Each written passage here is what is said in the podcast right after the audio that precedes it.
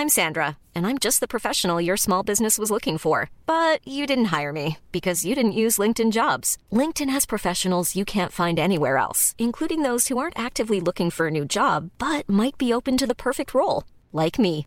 In a given month, over 70% of LinkedIn users don't visit other leading job sites. So if you're not looking on LinkedIn, you'll miss out on great candidates like Sandra. Start hiring professionals like a professional. Post your free job on linkedin.com/people today. There's never been a faster or easier way to start your weight loss journey than with PlushCare. PlushCare accepts most insurance plans and gives you online access to board-certified physicians who can prescribe FDA-approved weight loss medications like Wegovy and Zepbound for those who qualify. Take charge of your health and speak with a board-certified physician about a weight loss plan that's right for you. Get started today at plushcare.com slash weight loss. That's plushcare.com slash weight loss. plushcare.com slash weight loss. Burrow is a furniture company known for timeless design and thoughtful construction and free shipping, and that extends to their outdoor collection. Their outdoor furniture is built to withstand the elements, featuring rust-proof stainless steel hardware, weather-ready teak, and quick-dry foam cushions. For Memorial Day, get 15% off your Burrow purchase at burrow.com slash ACAST and up to 25% off outdoor. That's up to 25% off outdoor furniture at burrow.com slash ACAST.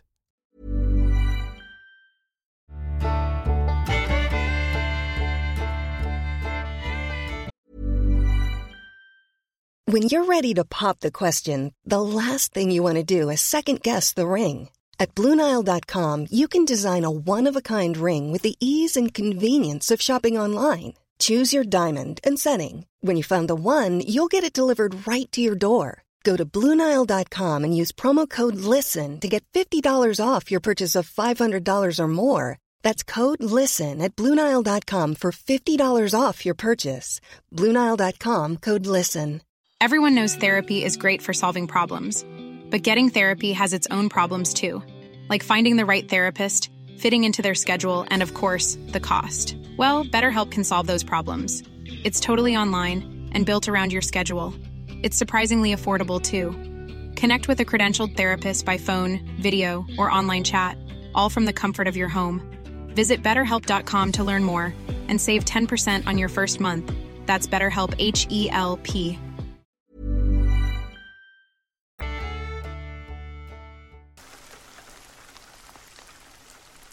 I saw a shadow person one night while driving through the country. I was going past my aunt's on my way home from a friend's house. As I'm driving down the hill, my headlights cast enough light off to the side for me to see her llamas. I could see the color of their fur and tell them apart from each other. This is important because if I could see details of these llamas to the side of my car without direct light on them, then I would have seen any texture on what I saw right in front of me. It was just solid black, no texture, nothing but a very tall black silhouette with extra long arms and the glowing reflection in the eyes from the headlights, the same as you'd see with an animal at night. It looked towards me, then walked into the woods that were on the other side of her road.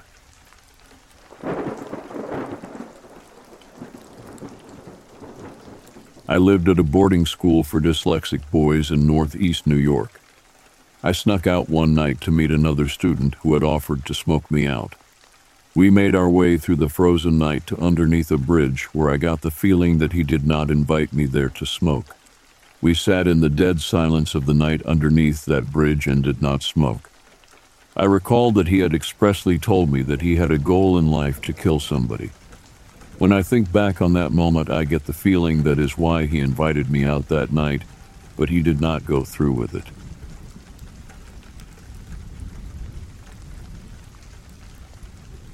Not my story by my brothers. We're both are avid hunters and backpackers, and between the two of us, we've covered a lot of ground.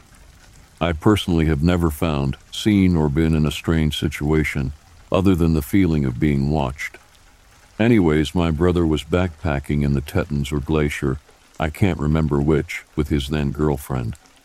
They were at a designated campsite one or two days down the trail they were hiking. They didn't see anybody when they arrived or later that night. They had turned in for the night and were both laying in tent talking. At this point, my brother had to get up and find the designated toilet for twos, which was probably a little over and one eighth of a mile down a trail from where they had set up camp. Using a headlamp, he made his way down the trail and found said toilet. Finished, he started to make his way back to his camp. He noticed strange tracks on the trail that he said were definitely not there on the way to the toilet. With a headlamp on, your view is usually fixed on the ground when you're walking so I doubt he would have missed them. The other tracks were also on top of his tracks that were heading to John. The strange part is that these tracks were human handprints. No other markings on the ground other than his boot prints, and these handprints leading down the trail almost the entire way to his camp. Then he said they just stopped. He and his girlfriend heard absolutely nothing. Needless to say, neither of them slept much that night. They never saw anybody at the campsite, even after leaving in the morning. This story is completely true, and if anybody wants more details, I'll be happy to ask him tomorrow. Sorry for making it so long.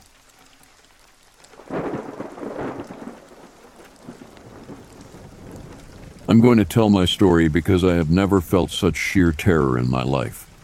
I'm tearing up just typing this out. So when I was in college, I used to go on runs at night in the Coral Gables area of Miami. One night, just before my run, my friend invited me to go out with her and some other friends. This was around 9 p.m. or so. She wanted to come to my place to get ready beforehand, so I told her I'd leave the back door unlocked and she could just let herself in while I went on a quick run. Anyways, I started my run. If you're familiar with the Gables area, you know that a lot of the neighborhood areas have either no streetlights or they are sparsely spread out. Well, in my little housing community, there were also many streets that had extremely old trees that formed arches over entire streets, creating beautiful, colorful tunnels of green and bright flowers in the daytime. But at night, they block out any moonlight there could be, making the streets completely black so I went down a street maybe half a mile away from my house that I always went down. It happened to be one with no streetlights or visible sky, so it was always pretty dark. It never particularly bothered me, though, because the lights from the houses always provided enough light for me to get by. Except for that night. I really can't explain it. As soon as I turned down the street, I felt something deeply wrong because not a single house was lit. I tried to move past the feeling and considered the possibility of a power outage, as it was Miami and we had just had a storm earlier that day. Because it was so dark, I took out my headphones in hopes my hearing would heighten in the absence of my vision. I couldn't hear a damn thing, not a single noise. It was incredibly unnerving. Miami was always filled with chirping bugs and frogs and all kinds of creatures, but there was total silence that bad feeling came back, and I couldn't really brush it away this time. I started to slow down until my run turned into a walk and my walk into a complete stop. I stopped and tried to listen for any noise or see any hint of light, but it was just so damn dark. Just as I started to wonder if there was some kind of important evacuation, I missed trying to come up with some rational explanation for this. My phone lights up the blackness with a text from my friend saying she had made it to my house. After seeing how brightly my phone illuminated the street, I took it off my armband and moved it around in front of me to light my surroundings. Goddam, I wish I wouldn't have. As I moved the phone from the right side of the street to the left, I noticed something in the upstairs window of the house to my left. At first, I thought it was my paranoia getting the better of me, but immediately felt intense dread and complete terror. Standing in the second story window, no more than 10 yards from me, was an extremely pale girl with long black hair standing in front of white lace curtains. I yelped gasped and did a double take only to confirm that I had seen what I did. She moved her hand to the window and her face was completely expressionless, staring at me. I've never run so fast in my life. God typing this out, I still remember exactly what her pale face looked like, and it's giving me anxiety. I ran so fast. I was about a half mile from my house, but I swear it took me 30 seconds to get home. At which point, I burst open the front door, locked it behind me, ran to the back door, locked it behind me, ran to my room, locked it behind me. My friend had been sitting in my room doing her makeup, and she was so freaked out. I collapsed onto the floor and started crying, and I was sweating and shaking violently. I think at this point she was assuming I had just been assaulted or something, but I've just never felt fear like that before. I explained the situation as best I could in between gasps, and I could tell she thought I was being way overdramatic about it. But I seriously didn't care. I was way too terrified. She tried to rationalize it, saying there might have been a mannequin or something, or it was just a girl who woke up or something like that. But it all just felt so wrong. I can't explain it other than just a really unnatural feeling. I finally calmed down and just grabbed all my shit to go over to her place. I wanted to put miles between myself and that girl. The next day, after expressing my fear to my boyfriend, I convinced him to drive me to the house so I could see it in the daytime either to confirm what I saw again or to convince myself that I went temporarily insane or something. As we drive up to the house, I notice a for sale sign in front that I hadn't noticed before because it was tucked behind some plants by the curb. The front of the house was completely overgrown with vines, the grass was dead, and the plant life was just out of control. It wouldn't have even been possible for a car to pull into the driveway. It made me even more confused and frightened it was then that I noticed a foreclosure notice on the front door. The house had been foreclosed on months ago. I started crying and just wanted to get the hell away from there. I still don't understand what the F happened that night, but I don't even know if I'd want to know. The best I could reason is that a family was squatting in the house, but it just doesn't explain the darkness of the street and that feeling I had. That feeling like I wasn't alone. I often find myself pondering about something or someone I encountered during one of my drives through the desert on the road to Ajo. Each year, my friends and I would make a trip to Puerto Penasco, Mexico, to indulge in fishing and revel in the beauty of the Sea of Cortez. To avoid the scorching heat, we would depart from Colorado's San Luis Valley around 3 p.m., embarking on our journey to Ajo in the early hours of the morning, around 3 a.m. It was during one of these trips that an intriguing incident unfolded. On that particular night, I was behind the wheel of a rental car while my companions dozed off. Suddenly, I was passed by a naked man sprinting in the opposite lane of the road. He moved with remarkable speed, barefoot and seemingly determined. Startled, I hit the brakes and checked my rearview mirror, half expecting to offer assistance. To my surprise, the man swiftly disappeared into the desert, vanishing from sight. As I continued my drive, I kept a vigilant eye out for any signs of a stranded car or someone in need, but the road remained deserted. The incident left me unsettled, leaving me with a lingering sense of unease. The following year, in the same vicinity, at around the same time of night, I found myself dozing in the back seat of the car, Briefly roused from my slumber, I glanced out of the window and beheld a striking sight. In a ditch alongside the highway, I spotted an intricately carved, large stone dog, reminiscent of the stone carvings found in Chinese art. The sight triggered a thought in my mind, suggesting a connection to skinwalkers, though I couldn't be certain. These experiences continue to intrigue me, leaving me with an enduring sense of wonder and a desire to unravel the mysteries of the desert.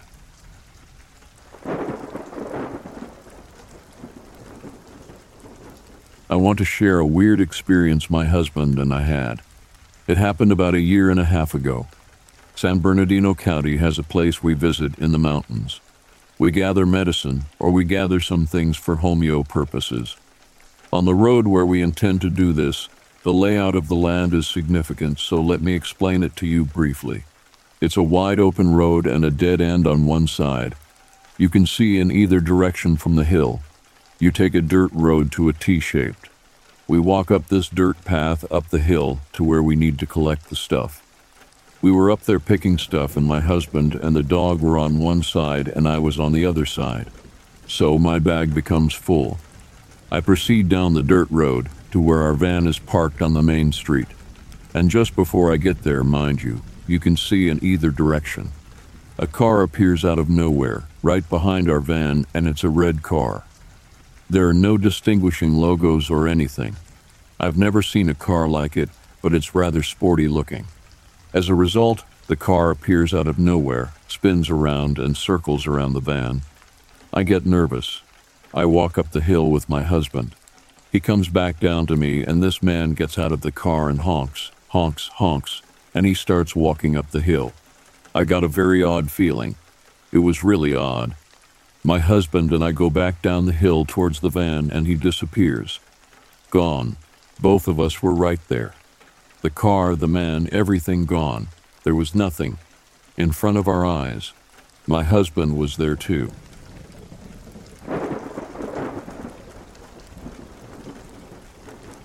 When I was a little kid, we lived in the country on top of a hill, about 15 miles of dirt road. It's about seven miles going up. Once at the top, there is a valley with a nice clearing for about half a mile. One year around dusk, we heard airplanes, big ones and a lot of them, so of course we all go outside to see what's going on. It was literally raining men. Apparently, the Army was using our hill for training. At some point, my dad put us on our roof so we could all get a really good view. It was so cool. Someone came and asked everyone on the hill to turn off our lights, only about six houses, because it was causing the men to jump earlier or go off point. Many landed in trees, and you could the hurt ones yelling, and one guy landed just across our road in the power lines. My dad had to go stay with him until someone could turn the power off so they could cut him down. He was freaked out about anything touching him, understandable. For the next week, we would see these men roaming the hills, and every once in a while one would ask for water. Of course, being neighborly as country folk, or they always got a meal. I don't think they were supposed to make contact with us, but a few would.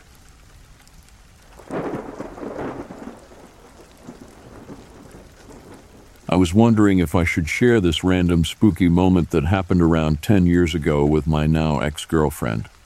I am also open to shared psychosis if that's how that works because we both heard, from the living room, the sound a plastic bag being either rubbed with itself or with another bag in my room. It was very clear, crisp, not loud enough to be a jump scare, but enough for us to hear it.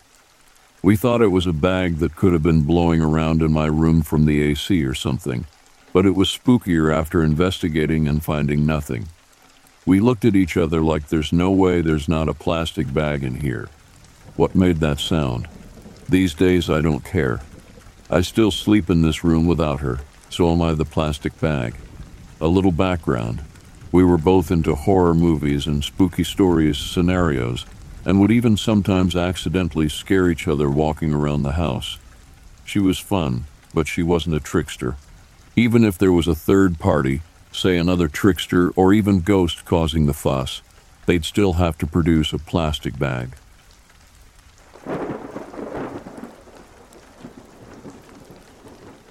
When I was in high school, I was really into photography. Around this time, I was 14 years old and a freshman.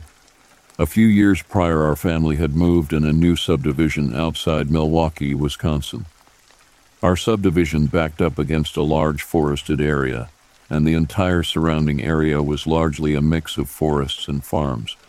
One of my hobbies was to dress up in camo and hang out back in the woods with my camera, trying to take photos of wildlife, deer, foxes, shit, even squirrels. There isn't exactly a lot of exotic wildlife in Wisconsin. I had been doing this for a while at this point, and had constructed, no joke, a sort of ghillie suit out of old Army BDS and some deer blind material, cut and pinned around my body. I even had segments of blind material on my camera. One day I'm making my way back out of the woods to the road that dead ends into the woods from our subdivision. A small part of our subdivision was older, maybe 1980s era. This short road or spur came from this older part of the subdivision, penetrated maybe 100, 200 feet into the woods, and ended. If you were entering the woods from the road, you would drop down a few feet into the woods after stepping off the asphalt. Coming out of the woods, I had just reached the bottom of this short incline to make my way up onto the street when I saw him, an old man, standing there alone, staring at the ground at the end of the dead end. I still don't know why I froze. The neighborhood was friendly, everyone said hi to everyone. I still can't imagine why I wouldn't continue up the road and say hello. Instead, I froze and then almost automatically took a step backward, almost as if I had hoped to blend back into the woods. I stood there, watching the man. He was looking at the ground, thinking like he was contemplating something. Then, out of nowhere, he said, and I shit you not, I will never forget these words Man, I spit on his grave. He hawks a loogie and spits on the ground. A few more moments passed, with him looking at the ground. I finally mustered up some courage and stepped forward, a few steps, pretending like I hadn't just been standing there, but was working my way out of the woods. After three steps, my movement caught his eye. He seemed somewhat startled and slightly annoyed or aggressive as he responded to my hello with a, Well, hello, you certainly like to sneak up there on people, don't you? His tone was assertive, like an old grandpa about to scold you. I apologized and we spoke for a minute or two about what I was doing in the woods. Then he wrapped up the conversation, got in a car that I remember being something an old man would drive a Buick or something, and drove off. As he drove off, I snapped a photo of his license plate. I turned around, walked back to five steps or so we had drifted from where I saw him standing, and on the ground in the dirt was this weird symbol. I can only describe it. It was a triangle with a cross on top of it, and the letter C inscribed inside the circle. I took a photo of it too. I still have no idea what any of it was about. This was 2001 before the internet was really as robust as it is today when it comes to finding random things like this. All I know, there are processed and stored Kodak Tri-X300 negatives of the photos I took of the symbol and his license plate stashed somewhere back at my parents' house in Wisconsin. If anyone has any ideas, I'll be head back for Christmas. Maybe I should dig 'em up.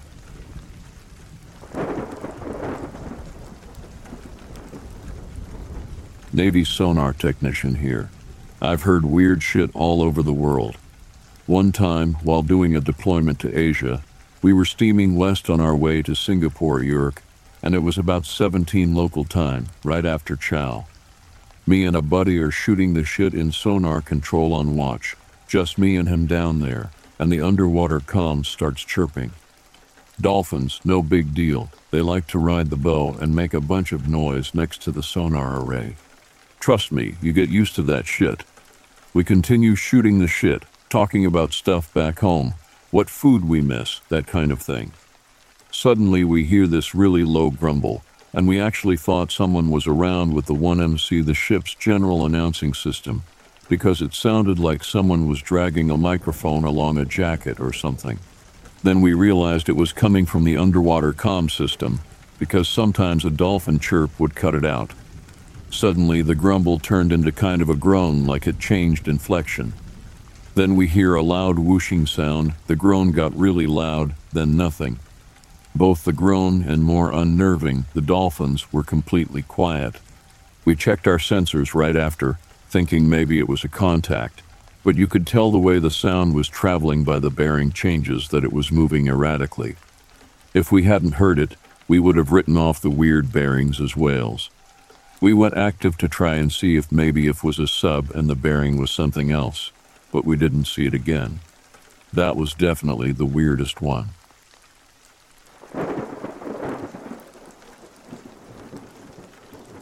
As the witness slept in her apartment, she suddenly awoke, feeling a strange oppressive atmosphere around her. She opened her eyes and saw a humanoid figure bending down over her.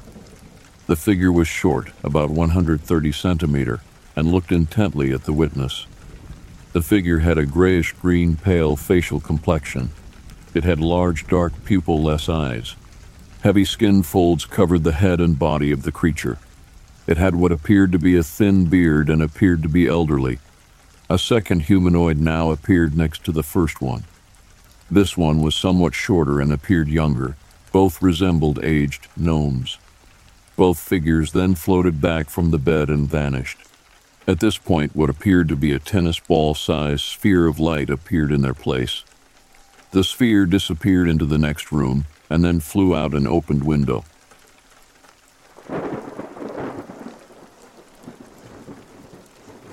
I work at sea. Last month we came into dry dock to carry out refit and repairs. Dry dock is when a ship is brought into a lock, the gates closed, and all the water pumped out, leaving the ship high and dry on the blocks, thus allowing repairs or inspections, etc. of the underside of the hull. Next to us was an old military frigate being broken down for scrap. She had arrived about two weeks prior to us. Once the frigate was on the blocks and dry, all of the crew left the old girl to her fate. A sad sight, but that's how these things go. Once all the sensitive stuff had been removed, the dock workers were free to go on. The dock foreman, John, went on board first with a camera to take pictures of work areas. He took a couple of hundred all in all. This was one of them. He later sent all of the pics to his boss, who, upon seeing this one, called John straight away asking, Who is the guy with the axe at the edge of the camera flash? John had no idea. He never saw anyone. The area where this picture was taken was in a cross alleyway, deep inside the ship. He was going around with a torch and a camera. When he'd go to take a picture, he would turn off the torch, leaving him in total darkness, snap the shot, turn the torch back on, and be on his way. Due to the fact that it was a military vessel, the police were called. A search was carried out, but no one was found. There was one way on and off the ship, and that was by a gangway covered by CCTV. You couldn't jump over the side as it was a 25 meter drop onto concrete. No one was seen to leave the ship after John had taken a photo. I am a skeptic. Maybe it's a trick of the flash reflecting off something, but if you really zoom in, you can just make out the FS face, ear, collar of his jacket, and the axe in a meaty fist. Now it could be John blowing smoke up my ass, but when he was telling the story, he seemed genuinely rattled. And the guy in the pic looks nothing any of the other workers we met at the dock. If someone who is handy with cleaning up pictures, I'd be really interested to see what you can pull out of it. And before anyone asks, I'm not going to name the ship or even where she is, as I'm not sure if I'm supposed to have a picture of the innards of a military vessel. This gave me serious goosebumps. Needless to say, I did not go on board for a look.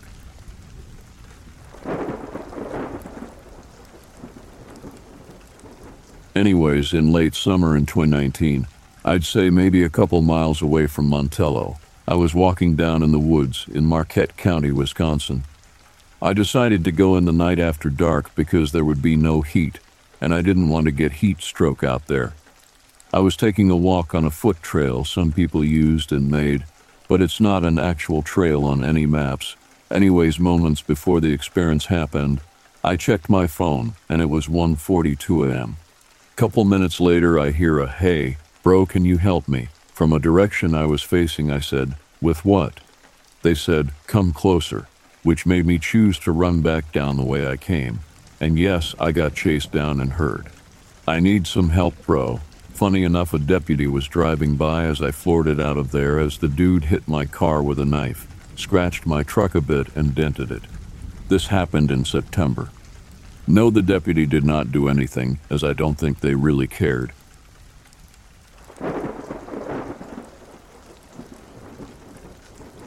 About 12 years ago, I was camping at Clear Creek Campground near Mount Hood, Oregon. It was in the middle of the night when Bigfoot entered our camp. We quickly shone our flashlights on the creature. Interestingly, it seemed to have a short fuse as it threw a tantrum, uprooting small trees and hurling them across the creek while emitting a low to high pitched scream. We could barely catch a glimpse of it, even with the lights, as it stood about 100 yards away, according to my account. There were six witnesses, and we estimated its height at eight feet.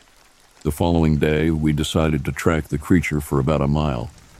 The tracks eventually disappeared on a rocky shelf that it had climbed. The human shaped footprints we found were a staggering 17 inches long. We also discovered tracks in a nearby clear cut at McSovan's Gulch, which was full of thistles, making it an unlikely place for a barefoot hoaxer. Additionally, I shared that my oldest brother had his own encounter with Bigfoot as he saw it running across the Barlow Road near Pine Grove on the east slope of the Cascades.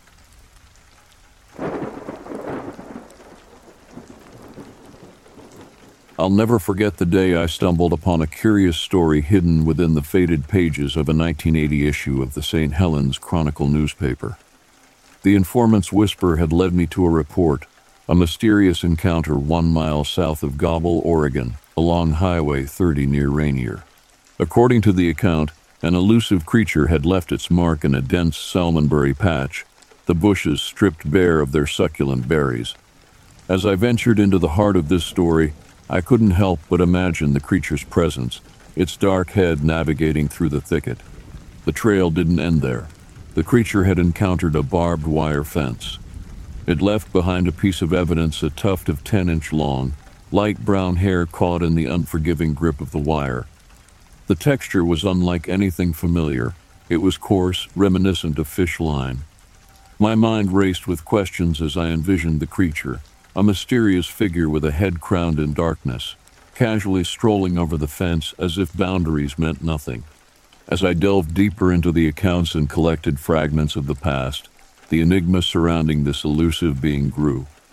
What creature could leave such a peculiar trail, stripping berries with an almost calculated precision and traversing obstacles with an otherworldly ease? The newspaper article might have faded with time, but the echoes of that encounter lingered, urging me to uncover the secrets hidden within the heart of the Oregon wilderness.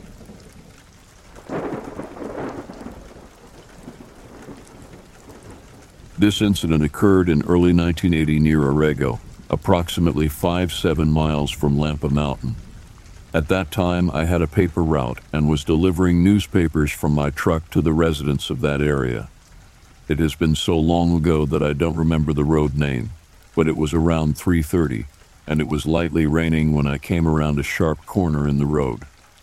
I saw the back of a large animal quickly crossing the roadway and climbing the side of the road cut.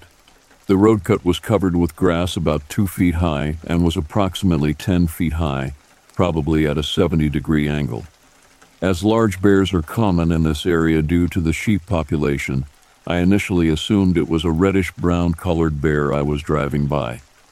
The animal must have been at least six feet long and had very long hair along its spine.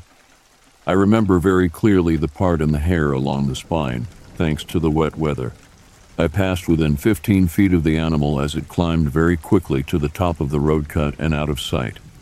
What always struck me as odd is that the animal's spine did not flex like that of a bear when it was moving and its rear legs were not directly under it, but more out to its sides as it climbed out of sight. It also had very large, broad shoulders. The animal climbed hand over hand to the top of the road cut in about three seconds.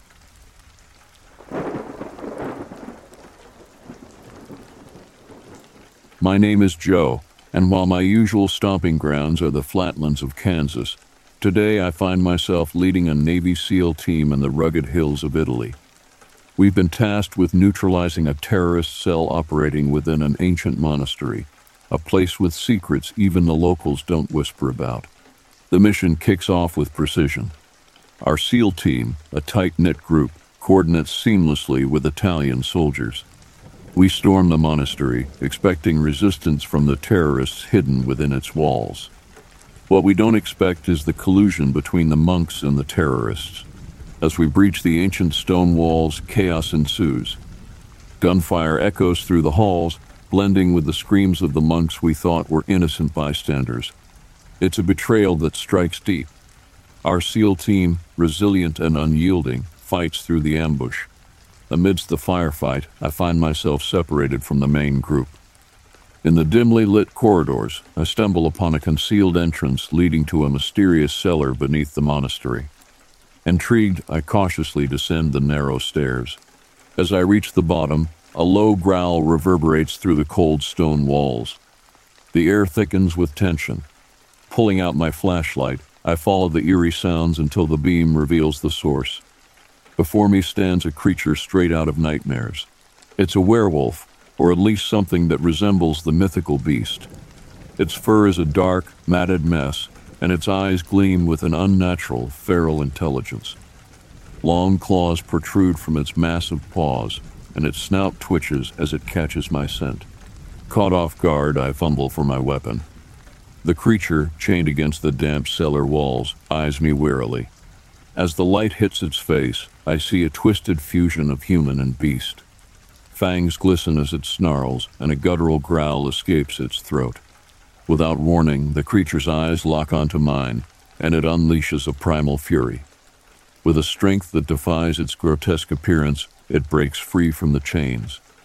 The battle is fierce, bullets tearing through the confined space as I struggle to evade the creature's relentless assault. In the midst of the chaos, a single shot rings out, and the creature recoils. It's wounded, but as I watch in disbelief, it slips away into the shadows, leaving me battered and bewildered. When my teammates find me, wounded and shaken, they deliver the grim news the terrorists have managed to escape. But as we regroup in the dimly lit cellar beneath the ancient monastery, we share a silent vow. This battle may be lost, but the war against terror and the unearthly horrors hidden within these ancient walls is far from over. We'll catch them another day.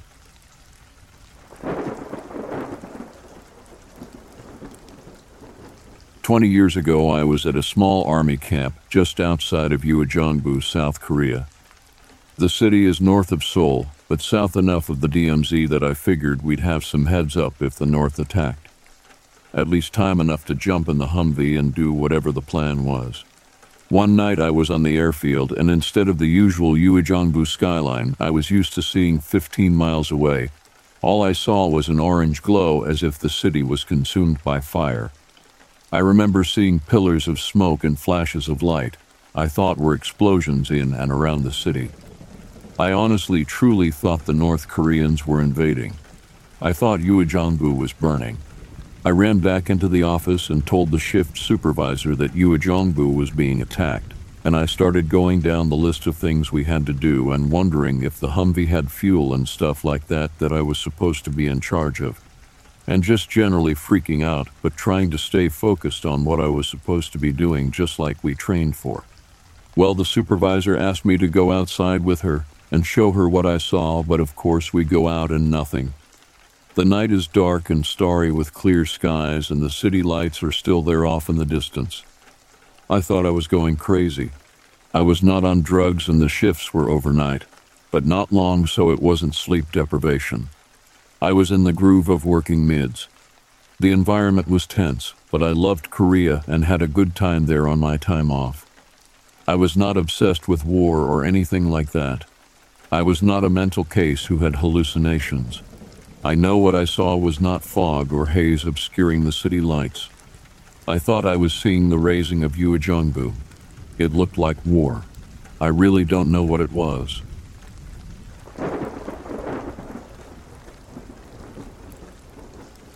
I was stationed in Okinawa on the base camp Kinser.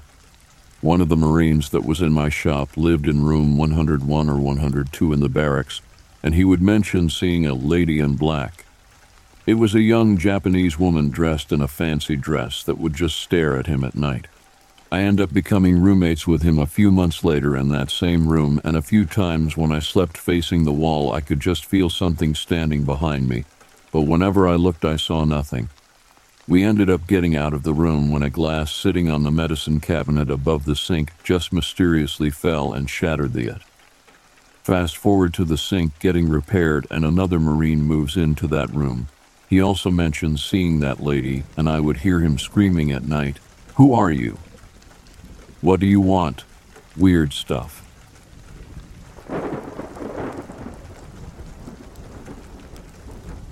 I am an air traffic controller in the Marines. I was working by myself in the control tower around 2 a.m. one night when a jet came into land. I cleared him and he proceeded to the runway. But before his wheels touched down, he came over the frequencies sounding distraught, saying that there was a female standing in the middle of the runway and he was going around. I called airfield operations to have them go out and take a look. After 30 minutes of searching, there wasn't anyone on the airfield anywhere. So much happened while working in that tower, such as randomly hearing the elevator start going, doors slamming, and even screams. Working the mids through the night was scary at times, although I am sure some of the stuff was other asshole Marines playing jokes. but a pilot without a doubt say he saw women on the runway always kind of freaked me out.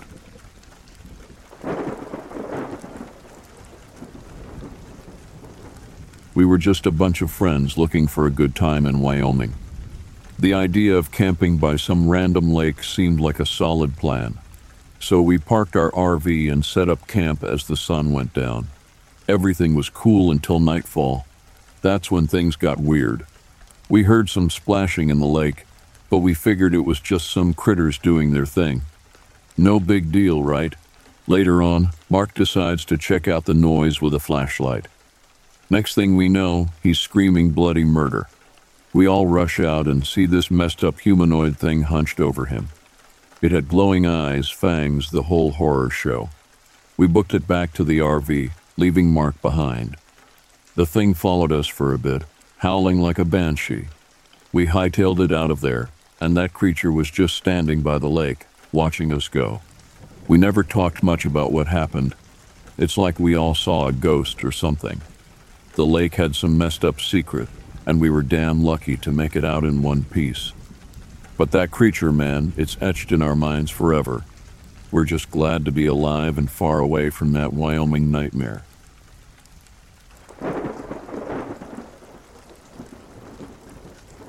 When I was younger, around 14 or 15 years old, my family used to RV camp at a state park. Every night, my friend and I would walk through the woods. We called this the ritual. This particular night, we decided to walk further into the woods than usual. We had flashlights B. We liked to try and navigate through the woods with them turned off. We were about half a mile from the nearest campsite when we heard soft whispering behind us. Obviously, we hit the flashlights and spun around. Didn't see anything. So we kept walking and we hear it again. This time we stop and look around a bit before we decided to head back to our campsite. Then we see what's whispering. It's a lady crawling on the ground whispering just random words. She was wearing dark clothes and was covered in dirt. When she sees that we notice her, she stands up and declares that she is looking for her campsite. We ended up walking her back to the campground and tried helping her find her group. Turns out she was just super drunk or high and got lost trying to find a bathroom. Her friends didn't even notice she was missing, and if we didn't go that far into the woods, she would have been lost all night. It was pretty creepy.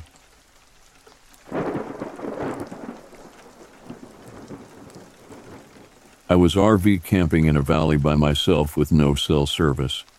I stayed late on a trail and ran into a nice local dude as it was getting dark.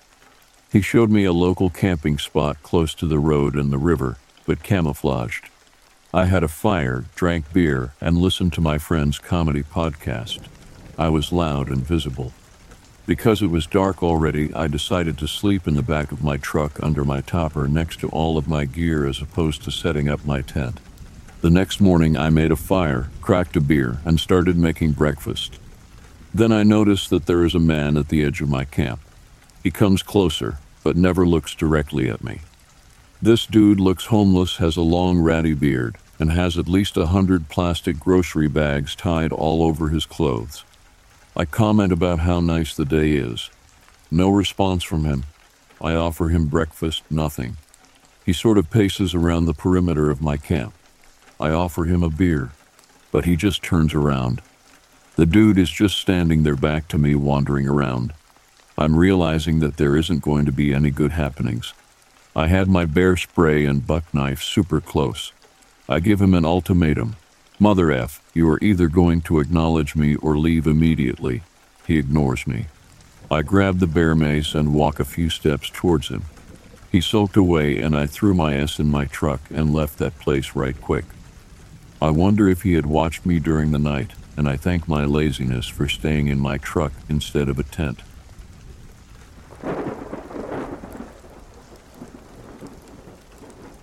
Went RV camping in Ginnie Springs in Florida about 10 years ago, and sometime at night I heard that sound you hear in movies or TV of a huge tree falling. Didn't think anything of it. About 10 minutes later, I started hearing lots of people talking outside my tent, so I got out and discovered the tree fell on someone's tent kind of close by and killed them. a helicopter had to come and airlift them out.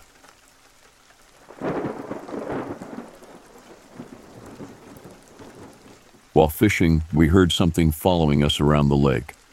As we came to a meadow, it continued to go up and around the top of the meadow while staying in the timber. As we started around the lake again, it came much closer to us. It was very heavy, and we could hear it breaking small jack pine as it walked around us. Will was standing on a windfall to my right. When he turned to look behind him, he said he could see something brown about 50 yards back into the timber. So we picked up and got out of there. As we left, it followed us up to the top of the trail about a quarter of a mile, then it disappeared. As we fished around the lake, we saw no animal tracks and heard no birds until we got to the top of the trail.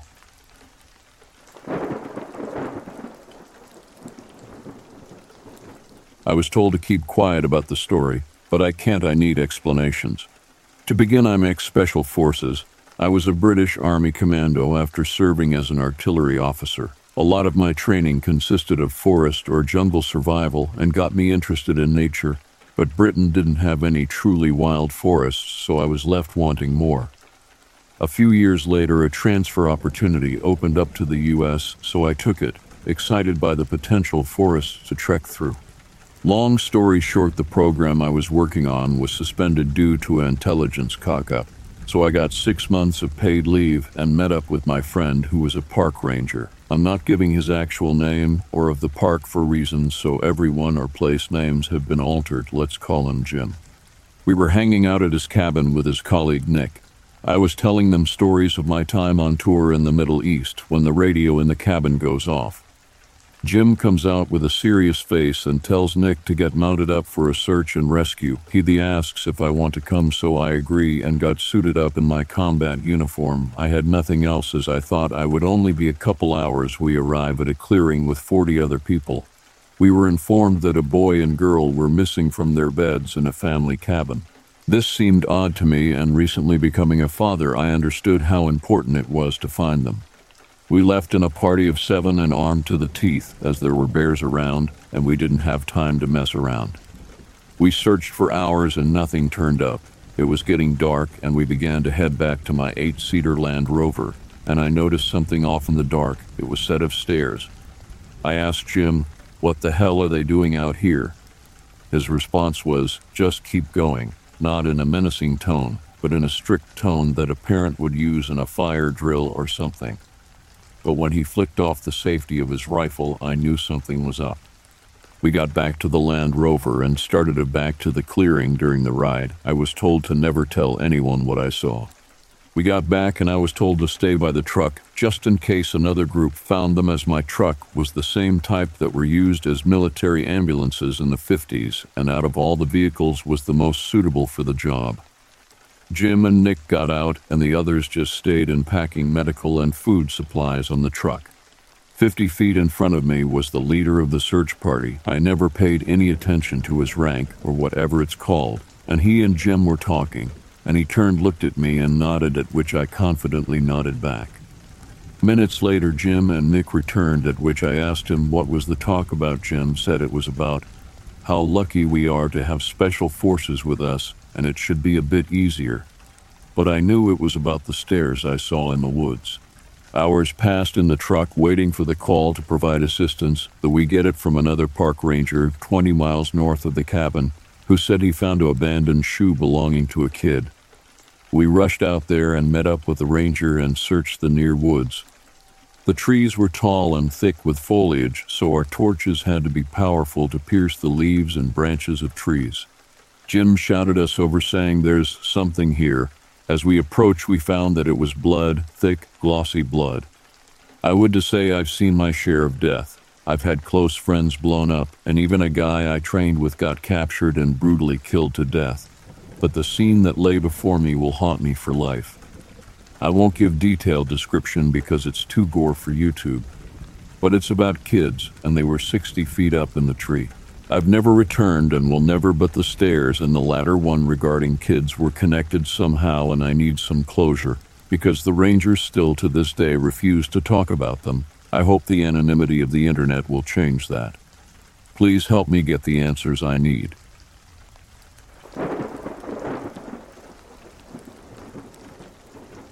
My dad was hiking or stalking. They were in their military grade ghillie suits with four friends near Long Beach, Washington. It was absolutely miserable weather, pouring down rain, when they found this creepy shack in the woods. It was situated by a gravel road, and on the road about ten red cars were lined up only red cars, and a huge bonfire was blazing outside the shack. They crept up closer to the shack, and they heard voices. The door then opened, and they hid in the brush, and out come about twenty naked people who start dancing in a circle around the fire like a witch party. One of the guys took a break and pissed on the bush my dad's friend was hiding in. They waited a few minutes and snuck out through the woods. They have never gone back.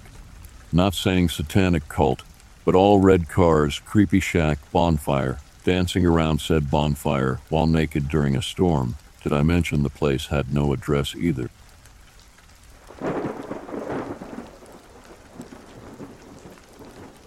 When I was a venture scout, my crew and I went to New Mexico for a backpacking trip.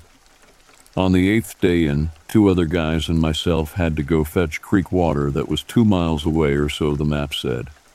We've already hiked around six miles that day, so by the time we set out, it was getting close to sundown. As we made our way to the creek, we came to a fork in the road and had to consult the map. The oldest of us was on watch duty in case any feral animal came upon us, and we needed to hightail it out there. Well, while me and my other friend were figuring out which road to take, the watchman taps us on the shoulder and tells us to be quiet. We shut up and look to where he is pointing. It was what I assumed to be a mountain lion, maybe 300 feet from us and 50 feet above us on the cliff. He was looking right at us. For whatever reason, he never pounced or attacked us. He was just observing us. We carefully backed away from him, and once we thought we reached a safe distance, we just calmly hiked away from all the while our hearts were pounding. In the end, we got the water after being observed by what we thought was a mountain lion. Scared poop less.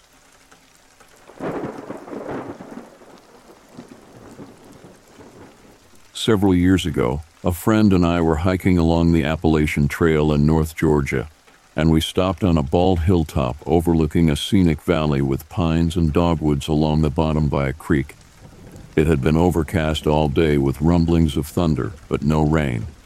I was looking down at the bottom of the valley, and suddenly all the trees in one spot started shaking violently back and forth. Then the cloud cover above it dropped like a ton of bricks. It was a moment I will never forget.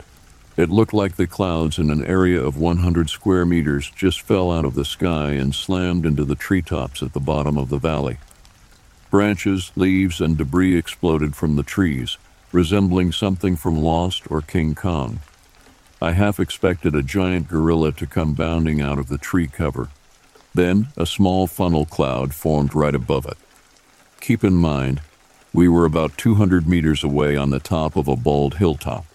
Luckily, the tornado petered out after only a few seconds, and we quickly descended from the top of that hill and down the other side into tree cover.